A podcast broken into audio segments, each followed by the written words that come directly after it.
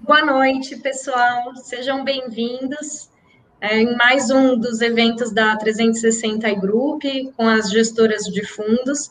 Hoje a gente tem o prazer de receber aqui o, o Pedro, da, da Giant Steps, é, e o Vinícius, um dos nossos assessores aqui do time, que é o capitão de produto aí de fundo multimercado e fã dos produtos da, da Giant. Então, a, a ideia hoje é a gente fazer realmente um bate-papo aí, aproveitar bastante aí do conhecimento, da experiência do, do Pedro. E já vou passar a bola para vocês, para vocês se apresentarem e a gente, e a gente começar. Obrigada. Vai lá, Vini. Perfeito. É, meu nome é Vinícius, eu trabalho aqui na 360, na, principalmente aí com a parte dos produtos de fundos de investimento multimercado, como a Ale falou aí, sou bastante fã aí, Pedro, da, da Casa da Giant, a gente com certeza vai ter muita coisa para falar, muito insight para tirar dessa conversa, estou bastante animado aí para esse bate-papo. Trabalho aqui na, na 360 também, aí aproximadamente uns oito meses, na parte de assessoria, e é isso aí, vamos começar nosso bate-papo que eu estou bem ansioso. Boa, fechado. Deixa eu só me apresentar para o pessoal, então. Para quem não me conhece, eu sou o Pedro Simonetti, eu sou o sócio responsável pela parte de relacionamento com investidores na Giant. Pessoal, obrigado pelo convite para estar aqui com vocês. É sempre um prazer. A gente tem uma parceria já de longa data, todos os eventos que a gente faz junto. Agora, dessa vez digital, mas a gente já fez vários, vários ouvidos. É sempre um prazer enorme.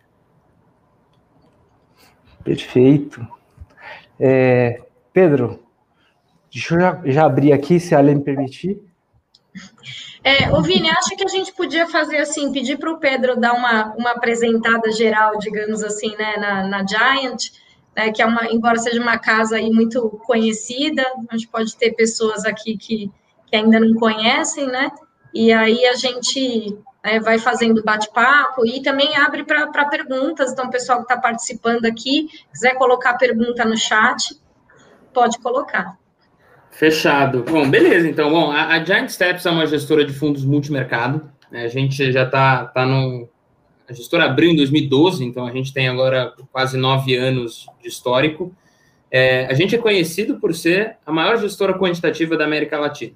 Hoje a gente tem um pouco mais de 6 bi sob gestão, o que dá para dar uma ideia de que o mercado aqui não é tão grande, né? Se comparar lá fora, pegar os 10 maiores hedge funds do mundo, você vai ver que os 10 são quantos? Então, é um negócio que lá fora já domina o mercado há muitos anos.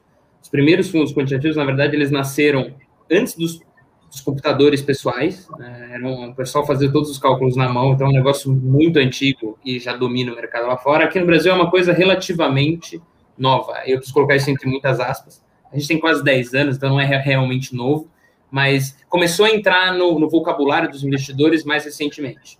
Né? É, então, a ideia aqui, eu sei que a palavra quantitativa, ela normalmente traz um pouco de, de confusão, né? O pessoal pensa em algoritmo, robô, né? no final do dia não quer dizer muita coisa. Então, a ideia é que, no, pelo menos no, no, final dessa conversa aqui, vocês tenham pelo menos uma boa noção do que, que é isso, desmistificar todas essa, essas ideias que não querem dizer nada no final do dia, que vocês tenham uma boa intuição do que, que isso significa. Fechado? Como vocês querem fazer, pessoal? Vocês querem que eu dê uma ideia do quant? Vocês querem fazer? Tem algumas perguntas que, que vocês querem fazer? Essa já é, é, essa bola já é a primeira pergunta, né? O que que afinal de contas é essa questão do quantitativo? Fechado. Bom, a ideia é assim, né? Quantitativo significa uma coisa só, que é usar tecnologia para fazer gestão. É isso, é usar as ferramentas que hoje estão disponíveis Pode até ser que algum tempo atrás elas não estivessem, mas hoje você tem um monte de ferramenta nova disponível que funciona muito bem para potencializar nossa capacidade de entregar retorno. Então, é isso que significa a palavra em essência. Para dar, uma, dar uma noção da intuição para vocês, né, eu já peço até desculpa, eu gosto muito de usar analogias. Então, já vou começar com a primeira. É, o trabalho de um gestor, e aí eu falo por qualquer tipo de gestor, quantitativo ou não, um gestor multimercado, um gestor de ações, o trabalho de todos os gestores é muito parecido com o trabalho de tentar extrair ouro físico da natureza. O trabalho dele é encontrar as pepitas de ouro no mercado, que são as oportunidades que ele pode capturar para entregar, entregar retorno, e capturar essas oportunidades. E aí, se você olhar esse processo de extração de ouro, que começou 500 anos atrás, quando os portugueses vieram para cá, naquela época, tirar ouro da natureza significava pegar uma peneira, ir num riacho e ficar peneirando os pedregulhos que vinham na corrente. O cara passava horas e horas e horas no baixo do sol ali peneirando os pedregulhos e de vez em quando ele dava sorte e no meio dos pedregulhos vinha uma pepita de ouro, que era visível olho nu naquela época. Hoje você fala que você vai pegar uma peneira e vai no riacho achar ouro, as pessoas vão olhar bem para sua cara e falar você está completamente louco. Depois de tanto tempo de exploração, ouro ele já não está mais visível assim. Se você quiser tirar ouro da natureza hoje, você precisa usar um processo químico você precisa usar um, um, maquinário enorme e você precisa usar um processo químico para dissociar as partículas de ouro de outros materiais, junta tudo e aquilo vira uma pepita. Então, o objetivo ainda é o mesmo, você ainda precisa achar esse ouro. Agora, a ferramenta que você usa, o processo que você usa para fazer são completamente diferentes. No caso do mercado financeiro, é exatamente a mesma história. O trabalho do gestor é juntar as informações disponíveis para formar cenários de onde podem estar essas pepitas.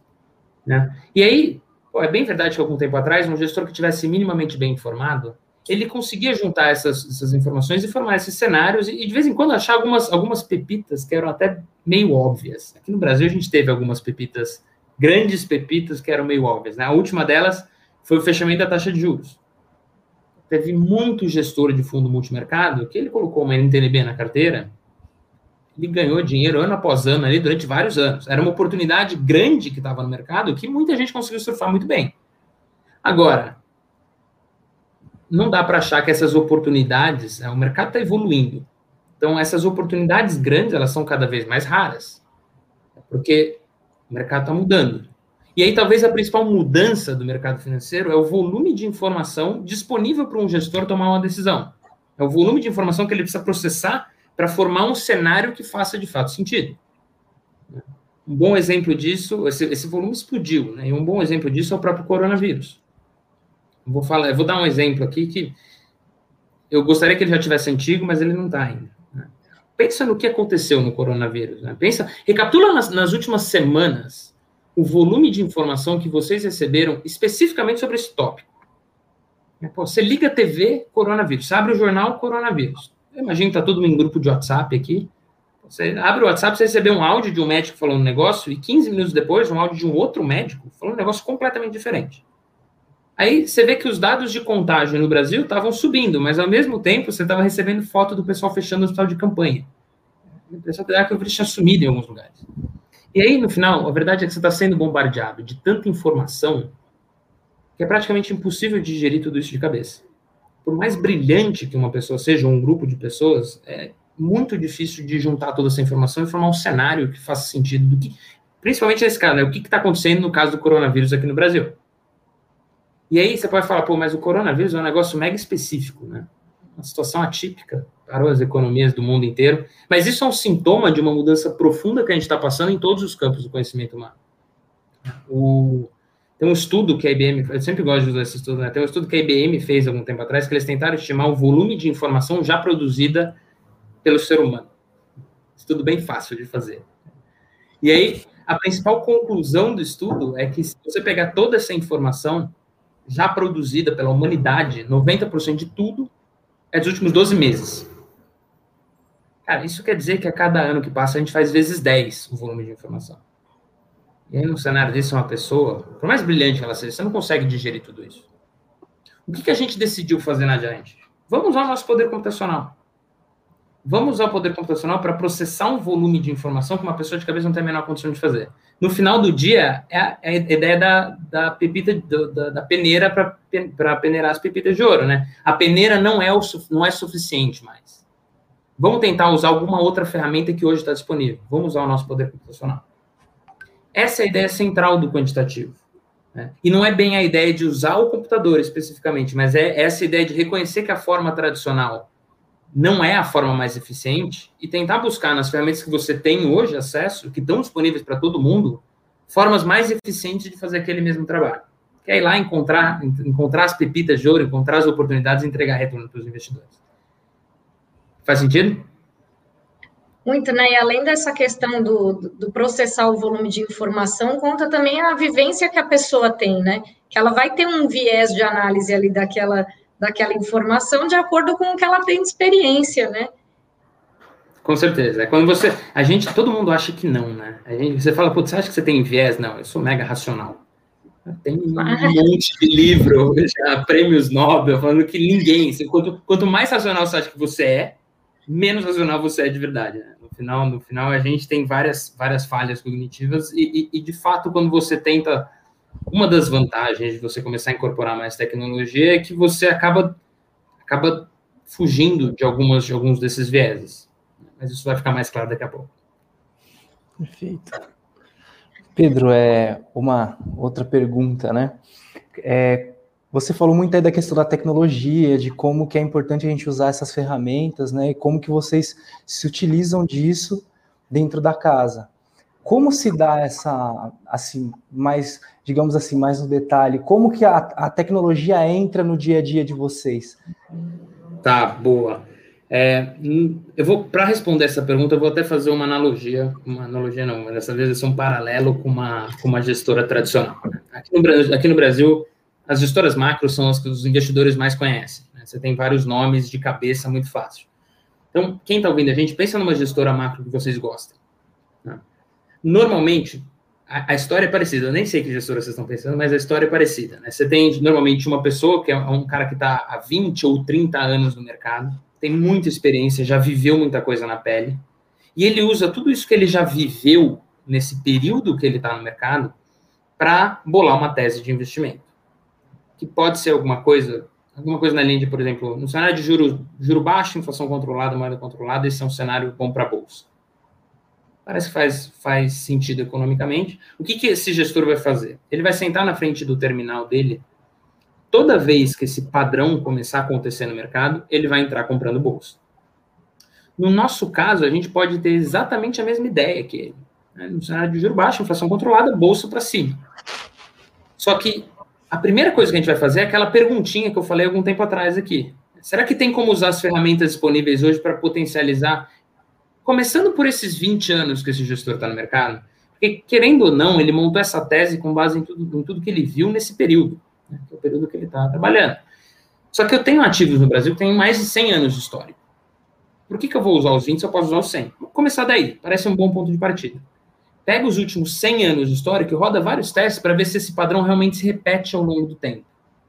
E mais importante ainda, para ver se eu acho indícios de que esse padrão tende a ser repetido aqui para frente. Pô, não adianta nada o padrão repetir lá atrás, o mercado mudou de regime e já não funciona mais. Então, no português bem claro, é deixa eu ver se dá para ganhar dinheiro com isso. Essa, curiosamente, a gente falou da, da parte dos viés emocionais.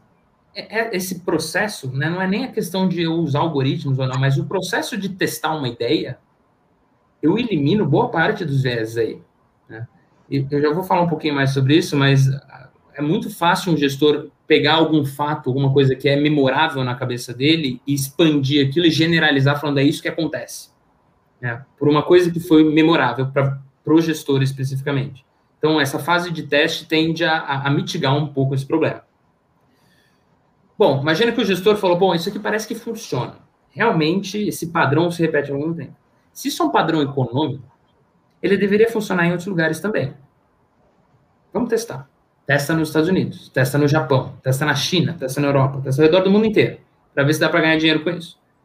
Uma vez que ele fala, tá bom, isso aqui realmente funciona, aí entra talvez a única a principal diferença da nossa gestão para uma gestora tradicional. É, na, gestora tradicional, a ideia de investimento, a tese, está dentro da cabeça do gestor. Ela fica lá. No nosso caso, a gente obriga o gestor a tirar a ideia da cabeça dele e colocar no papel. Porque uma vez que está no papel, primeiro que eu consigo primeiro que eu consigo testar muito mais fácil.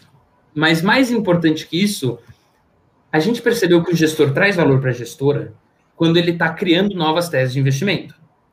Ele não traz valor nenhum quando ele está apertando um botão de compra e venda. Então, o que a gente pensou? Coloca isso num papel, eu delego a execução disso para alguém, e aí eu abro espaço na cabeça do meu gestor para ele fazer o que interessa, que é ir lá e criar novas teses. Uma vez que isso está no papel, a gente vai dar, em vez de dar para alguém, a gente vai dar para alguém, que aí são os nossos programadores. Até um ponto sempre legal. Quando falo de fundo quantitativo, a imagem que as pessoas têm é sempre um bando de programador fazendo programinhas. Né? O programador entra só no final. O trabalho dele é transformar aquela equação matemática que o gestor encontrou, no final é isso. É uma equação que explica o mercado. Aí ele vai transformar aquela equação em um programa de computador que vai atuar como se fosse um radar. ele vai ficar olhando para o mercado. Toda vez que aquele padrão começar a acontecer, a gente vai entrar executando, não só no Brasil, mas ao redor do mundo inteiro. Então, essa é a nossa estrutura hoje lá dentro. É, a Giant, só para só dar uma ideia para vocês, a gente está estruturado como se fosse uma fábrica. É exatamente uma fábrica. A gente pegou o processo de investimento e quebrou em quatro etapas. Aí é linha de produção, Fordismo. Cada um está apertando uma porca. É, então, hoje a gente tem 40, 42 pessoas na equipe que estão divididas em alguma dessas etapas. A primeira etapa é uma etapa de dados, o trabalho do pessoal é juntar o máximo de dados possível, tratar essas bases. A segunda etapa é a etapa do gestor, vou criar uma ideia, criar alguma hipótese. A terceira etapa é o teste dessa ideia, e aí entra um ponto importante que eu queria, que eu queria falar para vocês. Eu falei que a gente tenta mitigar os vezes emocionais, né? Talvez isso seja, isso que eu vou falar para vocês agora, seja o que mais mitigue isso. Né? Um gestor que cria uma ideia, ele nunca testa ela. Eu nunca vi um pai falando que o próprio filho é feio. Então, o gestor que cria, ele está sendo remunerado para colocar uma boa ideia dentro do fundo. Aí ele vai dar essa ideia na mão de outros, normalmente um grupo de três gestores, que vão ser remunerados para derrubar a ideia do cara. É, eles vão ganhar um bônus maior no final do ano se eles acharem algum defeito ali que faça a gente jogar aquilo no lixo. Caso três caras muito crânio não achem nada, aí a gente vai para etapa final, que aí isso vai cair na mão dos programadores e eles vão implementar aquilo no fundo. Então, essa é a nossa estrutura hoje na Giant. Muito legal. Causa, causa discórdia aí no time e dá tudo certo. É uma discórdia boa. E assim, vou falar para você, tem, muito, tem muita discussão em cima, em cima disso. Isso, isso faz, inclusive, essa discórdia, faz com que a gente jogue fora mais ou menos 90% das ideias que a gente tem. Só que esses 10% que entram para o fundo, eu tenho um bom grau de certeza que aquilo funciona. Né? É um, é um, um, é um mal que vem para o bem no final do dia. Né? Se, se o negócio está dentro do fundo, é que ele foi muito testado e, de fato, três pessoas brilhantes não conseguiram achar nada ali. Pedro, é, você falou bastante aí da, dessa questão do, do dos pilares ali, né, das, das divisões que vocês têm aí dentro do trabalho. Nessa questão da seleção dos ativos, né, dos produtos que vocês têm, é, vocês têm algum algum princípio de seleção de dados que vocês falam? Isso aqui com certeza faz parte das coisas que a gente olha na seleção dos ativos. Boa. A gente, eu vou, vou, vou vou responder essa pergunta em duas partes, né? Vou quebrar tanto nos uma resposta para dados, o que, que a gente olha especificamente, e outra resposta que tipos de ativo podem entrar na carteira. Na parte do ativo é um pouco mais fácil, a gente tem um critério principal, que é o critério de liquidez. Ativos que, que em algum momento tem algum problema sério de liquidez, esses ativos eles não são nem olhar, a gente nem olha. Né? Então a gente, a gente dá preferência para. E aí, nesse caso, acaba que a gente fica com quatro classes de ativos. A gente opera ações ao redor do mundo inteiro, a gente opera moedas, opera juros ao redor do mundo inteiro e opera commodities. É, a gente, são as quatro classes de ativos líquidos que, que o fundo pode operar. Do lado das informações que a gente olha, aí entra um ponto legal, né? um ponto que a gente tem feito uma coisa que também é bem diferente do resto do mercado. É, normalmente, quando você, todo gestor, ele vai basear uma tomada de decisão dele em dados. Se ele não faz isso, tem alguma coisa muito errada, corre. Se o cara está olhando o alinhamento dos astros, ferrou. Então, qualquer gestor vai olhar dados, e normalmente esses dados estão no escopo do mercado financeiro. Né? Então, se um gestor é um gestor macro, está olhando a economia, ele vai olhar dados econômicos. Projeção de PIB, projeção de inflação, balança comercial. Se o cara está olhando uma coisa mais micro, né, eu vou olhar uma empresa, eu vou olhar o balanço da empresa, vou olhar o fluxo de caixa, vou olhar a divulgação de resultado trimestral e por aí vai. Sempre, quando você está falando de, de, de gestores, a maior parte das vezes você está falando de, de, dados que estão no escopo do mercado financeiro. Todos esses dados que eu falei estão no escopo do mercado financeiro. A gente vive num mundo de big data, né? todo mundo adora usar essa palavra, mas poucas pessoas fazem alguma coisa para tentar tirar algum valor dali. É, então, recente, mais ou menos uns dois anos atrás, a gente começou a investir muito pesado numa categoria de dados chamados dados alternativos. Né? Dado alternativo é basicamente uma tentativa de sair do escopo do mercado financeiro e ir na economia real buscar informações que são relevantes para o mercado financeiro. Por exemplo, né, tem valor você monitorar o Twitter, monitorar redes sociais pra, de pessoas específicas para tentar antever alguma movimentação de preço no mercado? Tem. Tem valor. Vide o evento GameStop. Não foi bem o Twitter, foi o Reddit, mas mesmo assim. Né? É, tem valor, se você está olhando empresas específicas, tem valor se olhar um fluxo de pessoas entrando no, site de uma empresa de e-commerce para tentar saber se eles estão vendendo ou não, antes mesmo deles divulgar o resultado deles? Tem. Uma notícia que eu, eu, sempre gosto de dar esse exemplo, saiu na Bloomberg um ano atrás, de, um, de uma gestora lá fora que estava monitorando tráfego aéreo de jato corporativo. Você fala, o que eles estão fazendo? Aí nessa notícia fala que eles estavam monitorando, era uma gestora que estava monitorando especificamente o aeroporto de Omaha, nos Estados Unidos. Eu não sei se vocês sabem o que tem em Omaha. Se vocês não sabem, eu falo, não tem problema nenhum. Não tem absolutamente nada. Só tem Warren Buffett. E aí a inferência dessa gestora é o seguinte: se você tá, tem, um, high, um, tem um jato corporativo trazendo high management de uma empresa para Omaha, tem boas chances deles estarem indo falar com o Warren Buffett. E normalmente você vai falar com ele para pedir dinheiro. E aí, a, o caso que eles contam nessa matéria era um, um, uma empresa de petróleo que ia comprar um concorrente por 38 bilhões de dólares. Voaram para uma, dois dias depois, o Warren Buffett colocou 10 bilhões de dólares na mão dos caras, eles foram comprar o concorrente. O fundo que estava monitorando o aeroporto antecipou a compra.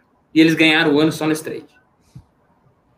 Quando eu falei que o volume de informação explodiu, o volume explodiu, mas os canais de onde você consegue acessar a informação também. Né? Hoje, hoje a gente produz informação, qualquer pessoa tem um celular na mão, aconteceu alguma coisa ali, você recebe um vídeo ao vivo do negócio, praticamente. Né? Esse, no ano passado teve um, um, caso, um caso triste, mas eu fiquei muito impressionado com a velocidade que eu recebi as imagens do que aconteceu. Foi aquela, quando explodiu aquele galpão em Beirute. Deu, deu, um minuto, dois minutos, eu estava recebendo em vários grupos as imagens do negócio. A gente recebe, a gente fica sabendo mais do que quem está ali do lado. Né? Então, hoje as coisas estão muito rápidas. Se você usar um pouquinho de criatividade, um pouquinho de tecnologia, você consegue tirar muitas informações que são extremamente relevantes. E, na verdade, essa é a ideia do dado alternativo. Toda essa história para te falar o que, que a gente olha.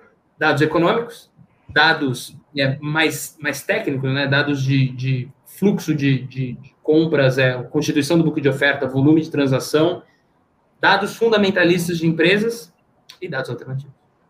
É, todas as estratégias estão montadas em, combinando esses tipos de dados. Perfeito. É, Pedro, uma coisa que é bem característica, assim, todo mundo na realidade que a gente assessora e acaba, a gente acaba falando da Giant, pergunta, afinal, o que é esse mercado irracional? Boa, essa é a explicação, a explicação mais intuitiva da, da estratégia do Zaratustra e do Darius, né? Na verdade, isso é... A, a gente enxerga que o mercado ele pode ter dois regimes. Só dois. Ou a gente está em um, a gente está em outro. Um dos regimes é quando os investidores estão fazendo conta, né? estão olhando o fundamento daquela empresa, estão olhando se o preço realmente faz sentido para aquele ativo, operando usando a lógica, fazendo conta. E aí você tem um outro momento que é quando tudo isso vai para o espaço. Que aí é esse mercado irracional que você falou. É quando as pessoas param de olhar o fundamento e são dominadas por algum tipo de emoção, seja pânico ou euforia. Um caso emblemático, né, tá novo ainda, coronavírus. Coronavírus foi exatamente isso que aconteceu coronavírus tem até uma peculiaridade interessante, né? Ele, ele começou a causar impacto no mercado durante o carnaval. E aí o mercado está fechado aqui. Então foi segunda-feira de carnaval, um mega banho de sangue lá fora, mercado fechado. Terça-feira de carnaval, banho de sangue, mercado fechado. Na quarta-feira de cinzas, na parte da tarde, a gente abriu o mercado pela primeira vez e veio o primeiro circuit break.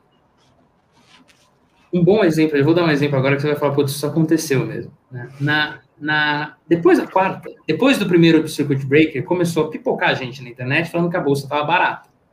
Você deve ter visto também. Onde eu abria meu computador, tinha alguém falando que era liquidação na bolsa. Black Friday antecipada, né, saudão. Era uma festa, né? todo mundo falando que a bolsa, a bolsa tá barata. E aí, o interessante é que naquele dia, você parasse para fazer o valuation das empresas, olhar os fundamentos de cada uma das empresas, você ia ver que estava tudo mega descontado. É verdade, a bolsa estava barata naquele momento. Aí o investidor olha e fala: bom, tá bom, a bolsa tá barata, vou com tudo. Né? Vai, o cara compra a bolsa até o pescoço, aí no dia seguinte ele toma mais 20% na cabeça. Aí no outro dia mais 10. Aí no outro dia mais 10. Foram seis circuit breakers seguidos. Por que, que isso acontece? Porque nesse momento específico, o mercado foi dominado por um pânico generalizado. Ninguém estava olhando o fundamento. Nesse momento, o investidor vende pelo simples fato do preço estar tá caindo. Quanto mais o preço cai, mais pessoas entram em pânico, mais pessoas vendem, que faz com que o preço caia cada vez mais. Para completar, ainda você tem os fundos que, que, que batem o limite de stop deles, como é, despejam mais um caminhão de dinheiro para sair das posições, que derruba mais ainda o preço. E a mesma coisa acontece para cima, né? Você tem momentos de euforia no mercado, que o ativo começa a valorizar. Quanto mais o preço sobe, mais pessoas não querem ficar de fora, entram naquele ativo, compram ele e fazem com que o preço suba cada vez mais. Então, esses são os dois mercados, né? É, um, um dos mercados é, é a, a, emoção, que é esses mercados irracionais, e o outro é a, quando as pessoas estão, de fato, olhando o fundamento, olhando se o preço faz sentido. Curiosamente, uma, curiosamente não, de propósito, as duas estratégias que a gente tem, a gente tem duas famílias de fundo na casa, uma delas explora essa ideia da irracionalidade do mercado e a outra explora fundamento, a outra explora é, a ideia do, do, do, quando o mercado está seguindo os fundamentos. Tem uma, uma pergunta aqui do, do Júnior, Pedro, quanto à questão da exposição dos fundos no mercado internacional, né? Até uhum. Falando aí nessa linha do que você disse, né, o que estava acontecendo lá fora versus o, o, daqui, então como que vocês se posicionam, né, nesse tipo de situação? Boa, a gente tem ambas as famílias de fundo, tanto o Sigma e o Axis, quanto o Zara e o Darius, eles são fundos internacionais. Em termos de exposição de risco, né? O Zara tem mais, a estratégia do Zara tem mais ou menos metade lá fora, metade aqui no Brasil. O Sigma, por outro lado, é 80% lá fora, 20% aqui no Brasil. E aí, é, quando eu falo lá fora, hoje a gente opera em nove bolsas, mais ou menos 30 países. Então, é, a gente, essa exposição lá fora, ela, ela, muitas, a maior parte das vezes, aliás, ela é bem pulverizada, ela está em vários países diferentes. É legal. É, o, o Júnior, que é quem fez a pergunta aqui, ele começou com a gente para operar renda variável, né, na mesa de operações nessa semana aí do Circuit Break. Foi, foi uma semana emocionante. Nossa, entrou já, né? Timing é tudo, né?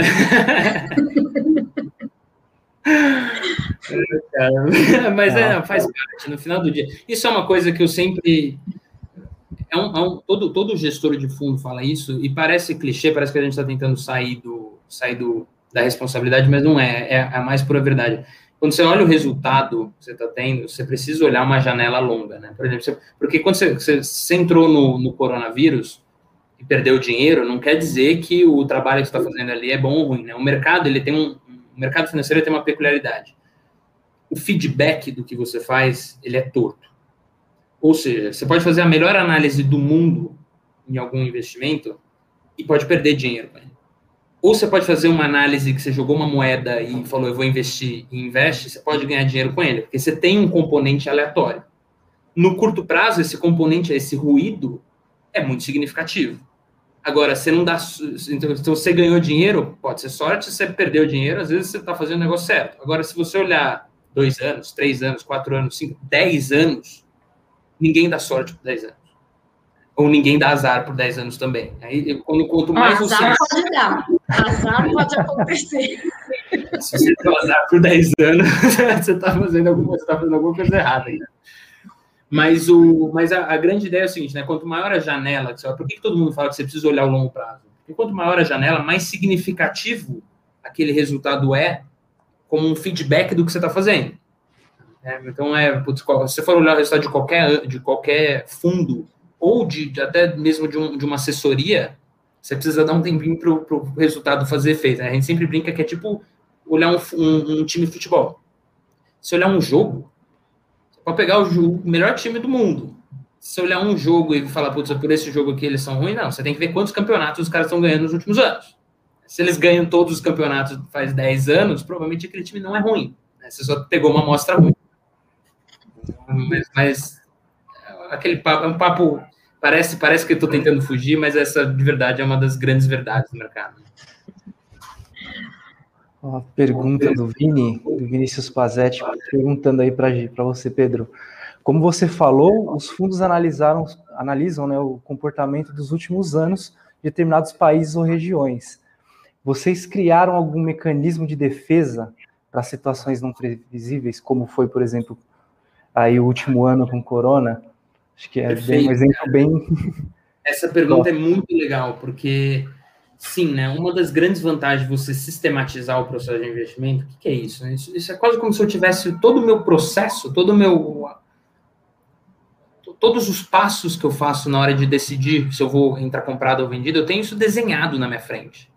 Né? E conforme o tempo vai passando, os pontos fortes vão se destacando e os pontos fracos também. Uma vez que esses pontos fracos aparecem, a gente coloca a nossa equipe ali para tentar mitigar esse ponto fraco da estratégia e potencializar o nosso ponto forte. Então, eu vou dar um exemplo real, foi o Joesley Day. O Zara é o nosso fundo mais antigo, está nove anos a 260% de CDI.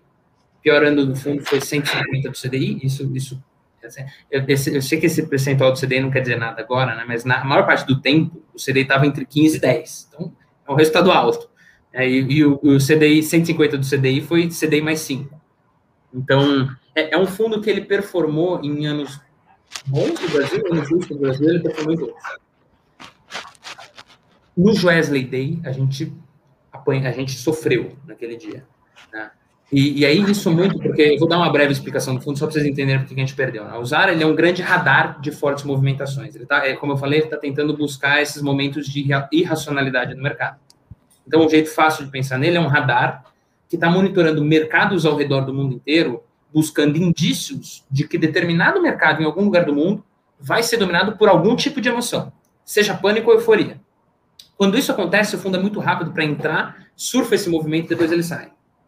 É, é quando eu falo muito rápido, ele é, é rápido. Né? Ele, tem, ele, ele, é um fundo que emite de 20 a 30 mil ordens por dia, então ele, ele se mexe bem.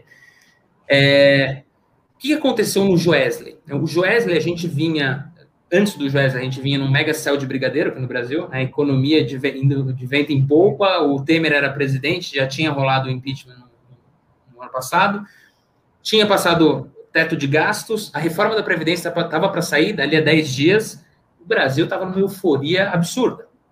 E o Zara, como um, um fundo que surfa esse tipo de, de movimentação, estava super comprado em Brasil. Na noite do dia 17 de maio de 17, saiu uma notícia, e aí eu lembro de verdade da, do que estava escrito na, no título da notícia. Era em operação controlada da Polícia Federal, Temer é gravado oferecendo propina, seja lá o que for.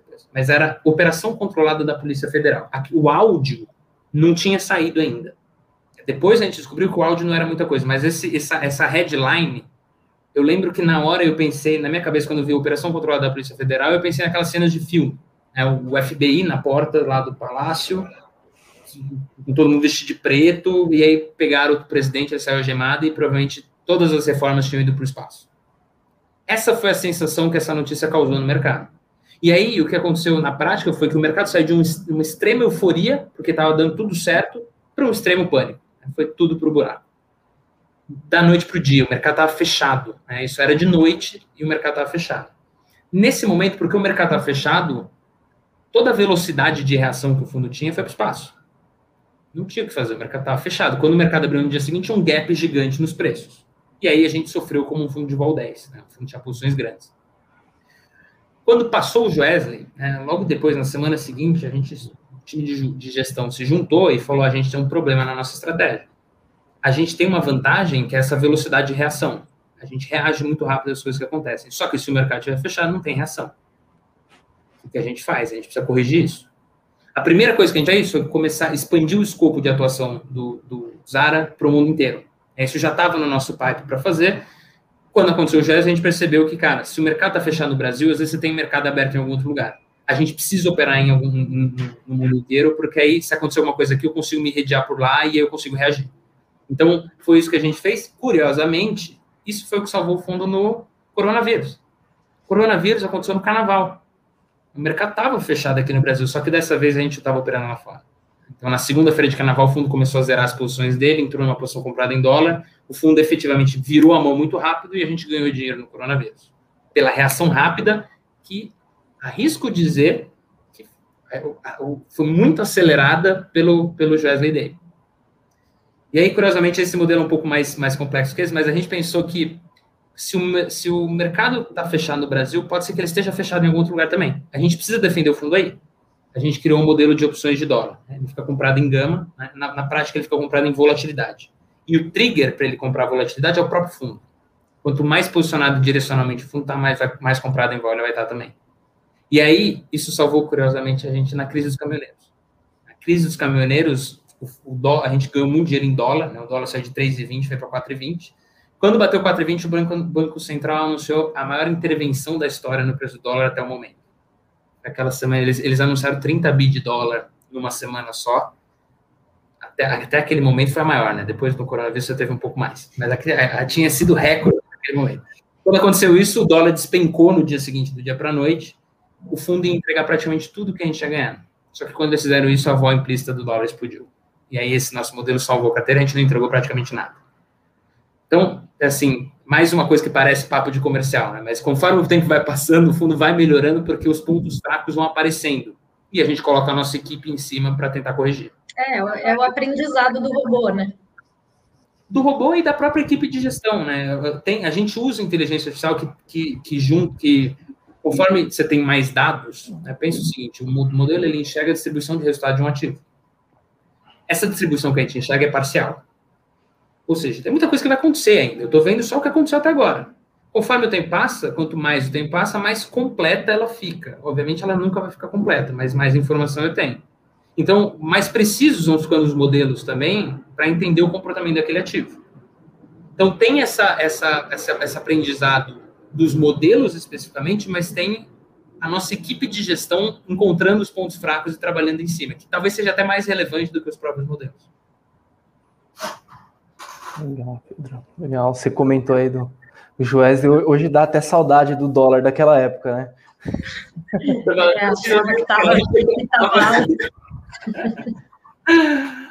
Boa. Wallace, Olha. adorei a sua pergunta. Adorei. Bom, a Giant, deixa eu dar uma curiosidade para vocês, né? Eu não sei se todo mundo sabe, mas a gente. Outra coisa que a gente é famoso no mercado é por ter nerds, muitos nerds na nossa.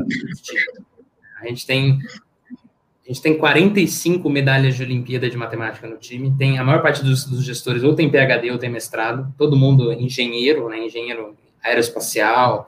Eu, eu, sou a parte burrinha da empresa, eu sempre falo isso. Eu sou, eu sou o único administrador, obviamente nada contra administrador, mas eu ali dentro, eu sou, eu sou o cara que fala. Alguém precisa falar, não esse pessoal é meio introvertido.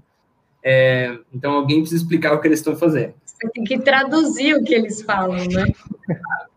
E aí, eu, como bons nerds, o pessoal é todo mundo muito entusiasta de tecnologia. Então a gente vem acompanhando essa ideia de cripto já há bastante tempo. Né? E a gente provavelmente vai ter boas novidades. Eu, eu, eu ainda não posso dar muito de, muitos detalhes, mas a gente vai ter boas novidades. Não vamos colocar isso dentro dos fundos, porque ainda é uma coisa que não é unanimidade. Né? Tem muita, muita gente que não quer ter exposição a esse tipo de ativo dentro da carteira. E como os fundos já têm muitos cotistas ali, eu não vou mudar o fundo completamente. Então, mas a gente vai dar uma opção para as pessoas que querem, que também são entusiastas desse mercado, de entrar e rodar algumas estratégias, provavelmente estratégias do Zara, nesse mercado de criptomoedas. Falei até um pouco.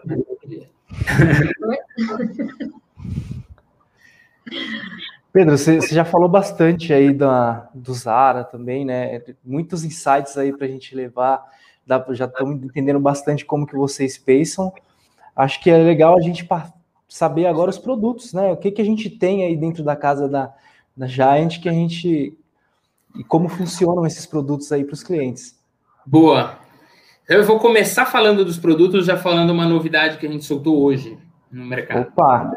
A, o Zaratustra é o nosso fundo mais antigo, é o fundo que tem mais nome da casa, que vinha fechado há muito tempo já, né? O Zara ele não estava disponível para investimento em, em nenhum lugar e a gente decidiu fazer uma última abertura do fundo. Então, a gente vai ter uma última, ah, vai ser a última grande abertura desse fundo, é, vai ser no dia, no, no, dia 1 de março, e aí a ideia é o seguinte, né, o Zaratustra e o Darius, eles são a mesma estratégia, eles só mudam o nível de volatilidade deles. Então, para investidores um pouco mais agressivos, você tem o Zaratustra, o cara que é um pouco mais conservador, ainda não é um fundo conservador, longe disso, mas, mas um pouco mais conservador. Ele, ele tem dois terços do tamanho das posições do Zara, você tem o fundo Darius. O Darius estava aberto, o Zara estava fechado. No dia 1 de março, a gente vai abrir o Zaratustra, uma última vez, uma última grande abertura. quando a gente captar a capacidade que a gente, que a gente vai destinar para isso, a gente vai fechar o Zaratustra e o Darius. A gente vai fechar a estratégia e não temos uma previsão de abertura de novo. Vocês já então, sabem qual que vai ser o capacity, Pedro? Vai ser um capacity grande. Tá? Então a gente está pensando, a gente não bateu o martelo ainda, mas vão ser alguma coisa, vão ser, vai ser alguma coisa como 2 bilhões de reais. Então ele não vai, provavelmente a gente não espera que ele feche muito rápido. Vai ter um tempo para as pessoas se programarem e tal. Obviamente, quando a gente abre, principalmente o Zara, a gente abre, a captação dele é, costuma ser é, bem rápida. Então, eu não consigo dar uma estimativa de quanto tempo ele vai ficar aberto, mas por ser um volume bem grande, provavelmente vai, vai, ter, um, vai ter um tempo para o investidor se programar. Boa, essa pergunta. Posso só, posso só falar do, do, do outro fundo e aí eu, eu falo dessa essa pergunta, aliás, dá para fazer uma live em cima dela, mas eu vou. é, do outro lado, então, então eu tenho essa novidade da, da família do Zara e do Darius. Do outro lado, a gente tem o Sigma, Sigma e o Axis que são os fundos de, desenhados para ganhar dinheiro na racionalidade, como eu falei. A grande ideia desse fundo é usar o nosso poder computacional para processar um volume de informação que uma pessoa de cabeça não tem a menor condição de fazer. Essa é a ideia central do fundo. É, então, eu sempre brinco que a operação dele é complexa. A intuição dele, esse é o fundo mais fácil de entender da, da indústria inteira. É, ele tem duas etapas na hora de montar a carteira. A primeira etapa é olhar os mercados ao redor do mundo, também é bolsa, juros, câmbio, commodities, identificar quais mercados têm a melhor perspectiva de retorno para os próximos meses, segundo os nossos parâmetros. Então, ele vai olhar indicadores econômicos de cada um dos países ao redor do mundo, e aí, quando eu falo em indicadores, estou falando de centenas de indicadores. Aí, ele atribui um peso para cada indicador, ranqueia e vê quais têm a melhor perspectiva. Aí, a segunda etapa do fundo é definir que ativos de fato eu vou ter na carteira. Se eu definir que eu tenho 15% de bolsa brasileira, quais ações? Pega a lista de todas as ações, olha indicadores fundamentalistas de cada uma delas, atribui um peso para cada indicador, ranqueia e vê quais têm a melhor perspectiva. Essa mesma receita de bolo para todos os mercados que a gente está ao redor do mundo inteiro. Então, bolsa brasileira, americana, japonesa, commodities, por aí vai. Então, essas são as duas famílias de fundo que a gente tem na casa. O que a gente queria fazer como gestora era oferecer um portfólio que, independente do que estivesse acontecendo no mercado, em tese, você sempre tem um dos fundos espontâneo eles são complementares, não é por acaso, a gente criou eles para serem assim. Então, se vocês olharem toda a nossa comunicação, a gente sempre indica uma alocação conjunta nas estratégias. Para completar o tour, a gente tem um fundo de previdência. No fundo de previdência, ele junta as duas estratégias numa proporção meio a meio. Então, você tem a família Zara, Zara você tem o Zara e o Darius, o Sigma e o Axis, e o fundo de previdência que combina os dois. Esses são todos os produtos que a gente tem hoje. Essa é... mistura do, dos fundos, eu lembro que quando a gente fez o evento do ano passado, vocês anunciaram para a gente no evento que estavam fazendo o fundo de prévia, né?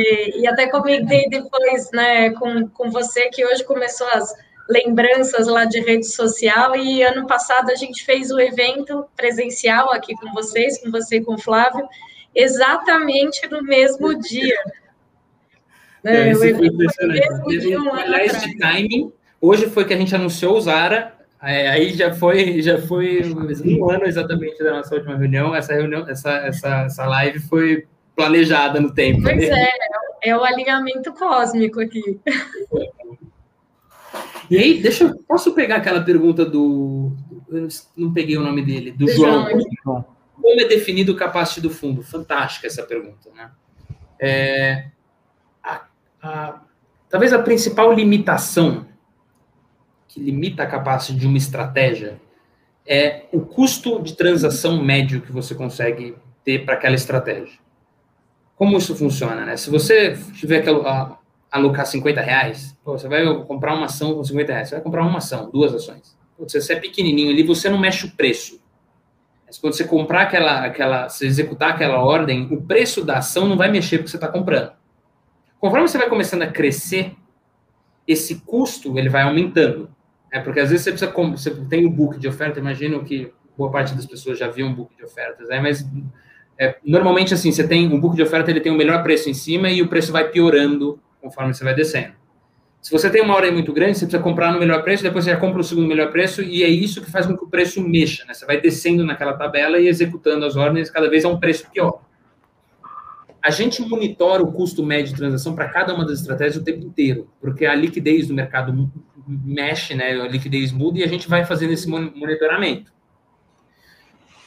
A capacity é o, lim o limite que a gente define a partir daquele tamanho especificamente, o custo, normalmente essa curva de custo médio, ela dá um salto em algum momento. É, você vai aumentando aqui, putz, não está mexendo quase nada no custo de transação, de repente o custo aumenta muito. É o limite onde para de fazer sentido eu crescer a, partir dali que eu vou estar tá deixando dinheiro na mesa. Eu vou ter que começar, vou perder muita eficiência para executar minhas ordens. É uma coisa que a gente, as pessoas não prestam muita atenção. A gente, todo mundo fala de inteligência artificial para fazer para na gestão e o pessoal pensa em criação de estratégia. E a gente usa muito, né, funciona muito bem. Mas nosso melhor uso de inteligência artificial hoje na gestora é nosso algoritmo de execução. A gente tem um algoritmo, todo, todo modelo que manda uma ordem, essa ordem vai para o nosso modelo de execução. E essa ordem, ela vem com o seguinte label. Ela vem assim, eu preciso comprar tantos lotes de tal ativo, em tal preço, em tal janela de tempo. E esse nosso modelo de execução, ele vai olhar o volume histórico de negociações daquele ativo específico, ele vai olhar como está o constituído book de oferta naquele momento, e ele vai tentar despejar essas ordens no mercado, reduzindo o máximo o meu custo de transação. É, esse talvez seja um dos modelos mais valiosos que a gente tem na Giant. Não é à toa, né? Se você quiser mandar de 20 a 30 mil ordens por dia, ou você tem uma inteligência muito forte por trás do negócio, ou você destrói, você destrói o fundo com os custos de transação. É, então, a gente. então, como que é definido o capacity? É esse teste, a gente vai fazendo esses testes. É, eu tenho 50 milhões numa estratégia. O que acontece se eu colocar 100? Ah, não mexeu quase nada com o custo de transação. Bom, legal. E 150? Ah, não mexeu nada. E 200? Pô, 200 mexeu. Então, ela tá, o minha capacity, ela tá entre esses 150 e 200, entendeu? E esse é um teste que a gente vai fazendo recorrentemente, para não estragar o fundo é, pelo tamanho dele. A Estela perguntando aí, né, do periodicidade aí do, do modelo. Boa. Esse, esse retroalimentados, eu vou, assim, de quanto em quanto tempo eles pegam novas informações do que estão acontecendo? Isso é o tempo inteiro. Ela está quanto mais é aquela ideia que eu falei para vocês, né? Ele está enxergando a distribuição de resultado, quanto mais completa ela está, mais, mais, mais preciso ele vai ficando. Então a gente vai incorporando novas informações o tempo inteiro.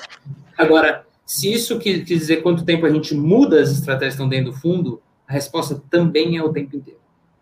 E aí isso é menos, é menos óbvio, né? Mas qualquer estratégia para ganhar dinheiro no mercado, não estou falando só de quant, não, estou falando de qualquer estratégia para qualquer gestor. O gestor precisa fazer uma coisa, que é comprar barato e vender caro. Se você conseguir fazer isso, você vai ganhar bastante dinheiro no mercado. Em outras palavras, você está explorando uma ineficiência do mercado. É uma distorção de preço que só está lá porque o mercado não corrigiu ainda.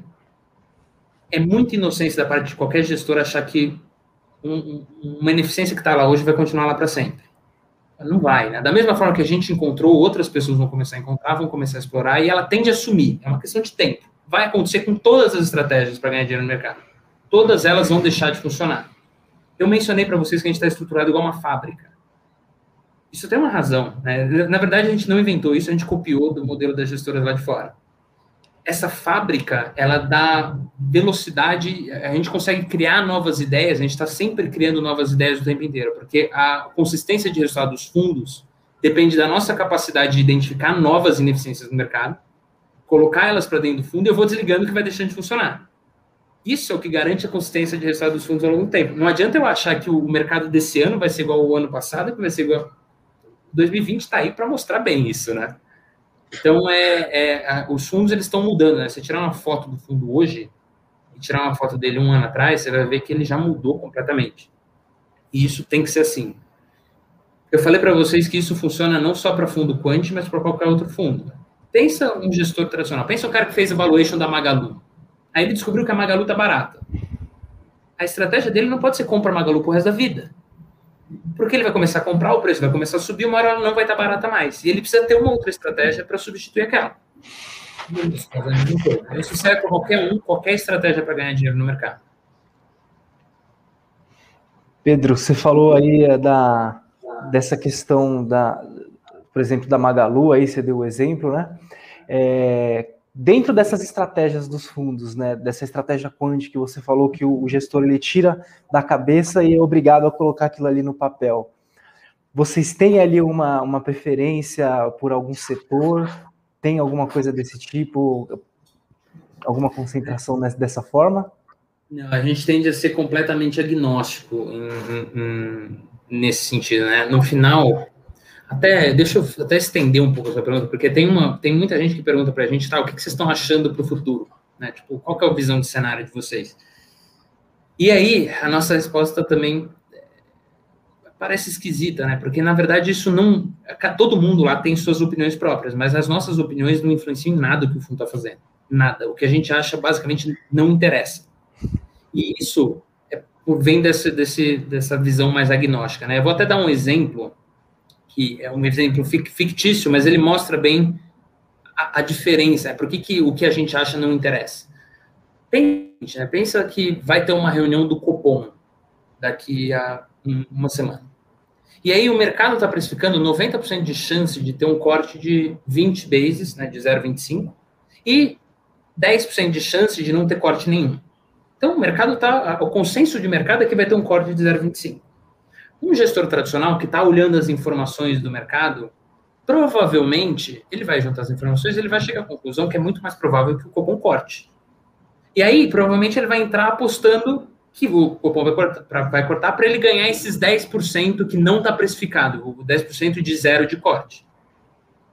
A nossa abordagem provavelmente vai ser bem diferente. A nossa abordagem vai ser assim: deixa eu ver os últimos 100 anos, 50 anos de histórico que eu tenho sobre reuniões.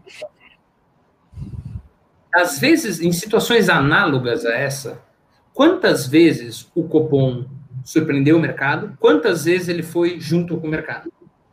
E aí, às vezes, eu posso chegar numa conclusão, olhando o histórico, que é uma estratégia muito mais ganhadora. O eu posso chegar à conclusão que o cupom surpreende muito mais do que a gente imagina. E aí pode ser que a gente decida entrar sempre contra nesse caso, porque eu, eu vi que é uma estratégia que, que tem um retorno, um retorno esperado muito maior do que, do que eu ficar a favor. Mas e se o gestor acha que vai cortar? Não interessa. Porque a gente definiu, nesse caso hipotético, que pode ser que, que, que eu ficar né, numa posição, entrar contra o mercado, ganha mais dinheiro no longo prazo do que eu ficar junto com o mercado. Gente, isso não funciona, porque a gente não tem um modelo que faz isso. É só para, é eu gosto de dar esse exemplo porque ele mostra a, a, a diferença de olhar, né, a diferença de ponto de vista. É, a gente vai buscar alguma coisa, algum padrão que a gente consiga encontrar consistência ao longo do tempo. Se a gente encontrar, a gente vai começar a explorar. Né? Enquanto que o gestor ele está montando o cenário na cabeça dele o tempo inteiro. E a gente não é, a gente não, não tem essa abordagem de cenários. Faz sentido. Bom, a gente está chegando no, no, final, né? Passou voando, né? O papo está tá muito bom, aí passa rápido. Dizer, Vini, se você tiver mais perguntas aí, já aproveita para fazer, e aí depois o Pedro faz as, as considerações finais. Perfeito, muito bom. Tá passando muito rápido mesmo, Pedro. talvez, ah, tá talvez eu acho que de pergunta aqui é mais uma curiosidade, né? A gente pesquisando, me deparei uma vez com Giant Tácitos. O que, que seria isso? O Tácitos é um, é um fundo que ainda não está não tá disponível. É, é, na verdade, é um fundo que a gente criou que une as duas estratégias. Ele une a estratégia do Zara com a estratégia do Sigma dentro de um fundo só, que é mais ou menos a ideia do fundo de previdência. A gente lançou o Tastos versão previdência. Tem um fundo desse que ainda não está aberto em nenhum lugar. Na verdade, né, é, um fundo que só tem um seed nosso lá e, e, potencialmente pode ser que a gente abra em algum momento. Mas ainda não temos nenhuma expectativa de abrir isso. Perfeito. Mesmo porque as duas estratégias estão abertas, né? Agora, agora com os árabes, tanto os árabes quanto os singapura, é, até a janela aí, né, do dia 1 de março, a gente tem que aproveitar. É isso. É, é porque é, é rápido. A partir do dia 1. Então, a gente costuma avisou já com mês de antecedência. Por maior que seja o capacity, costuma ser rápido, né? Então, aproveitar a oportunidade, né? O pessoal, o Zara, eu acho que ele, ele chama atenção, obviamente, pelo resultado e chama atenção pelo nome esquisito. Então, ele acaba sendo memorável, as pessoas normalmente, quando vê que ele vai abrir, acaba, é, é, chama atenção o nome, né? E aí ele tem, ele tem, tem captado bem rápido. Perfeito. Não, acho que é isso, né? É, Pedro pode fazer as, as considerações finais aí e agradecer mais uma vez a, a tua presença. Fechado, então, pessoal. Pessoal, eu, eu, na verdade, eu quero só agradecer a parceria que a gente tem com vocês já há bastante tempo. É sempre um prazer bater, bater esse papo com vocês. Essa é a primeira live que eu falo sobre a abertura do Zara. Então, vocês que estão ouvindo, são alguns dos primeiros que, que, que ficaram sabendo. É, e é isso, pessoal. Agradecer a todo mundo que está ouvindo a gente aí, das 8 horas da noite, numa quinta-feira, ouvindo falar de fundo quantitativo. Obrigado pela paciência de vocês. Obrigado por não ter ido embora já há muito tempo. E qualquer, qualquer dúvida que sobrou, gente, a ler, ouvindo, eles têm meu, meu telefone pessoal. Fica, manda para eles, eles, eles, eles mandam para mim, a gente resolve rápido. Fechado? Ale, Vini, obrigado pelo tempo de vocês, obrigado pelo convite. Obrigada. Ó, tem umas, umas sugestões aqui de nome para os próximos fundos para utilizar os personagens do Star Wars. Do Star Wars. É, é a única regra que a gente segue para dar nome para fundo é tem que ser esquisito. Não, for Será que a equipe de nerd gosta de Star Wars? É, sabe, eu sempre brinco lá com o pessoal, né? Quem deu o nome Giant Zaratustra certamente não precisava ficar falando esse nome no telefone. Né? O que é o Pedro do Giant Zaratustra? Ninguém entende nada. Né? Falei, obrigado, obrigado pela, por facilitar minha vida, pessoal. Olha, mas eu acho que um fundo Skywalker é uma ótima alternativa, viu? Giant Skywalker. Boa. Obrigada, gente. Obrigado pelo tempo de vocês, gente. Um abração. Obrigada, tchau, tchau. Tchau, abraço. Tchau, tchau.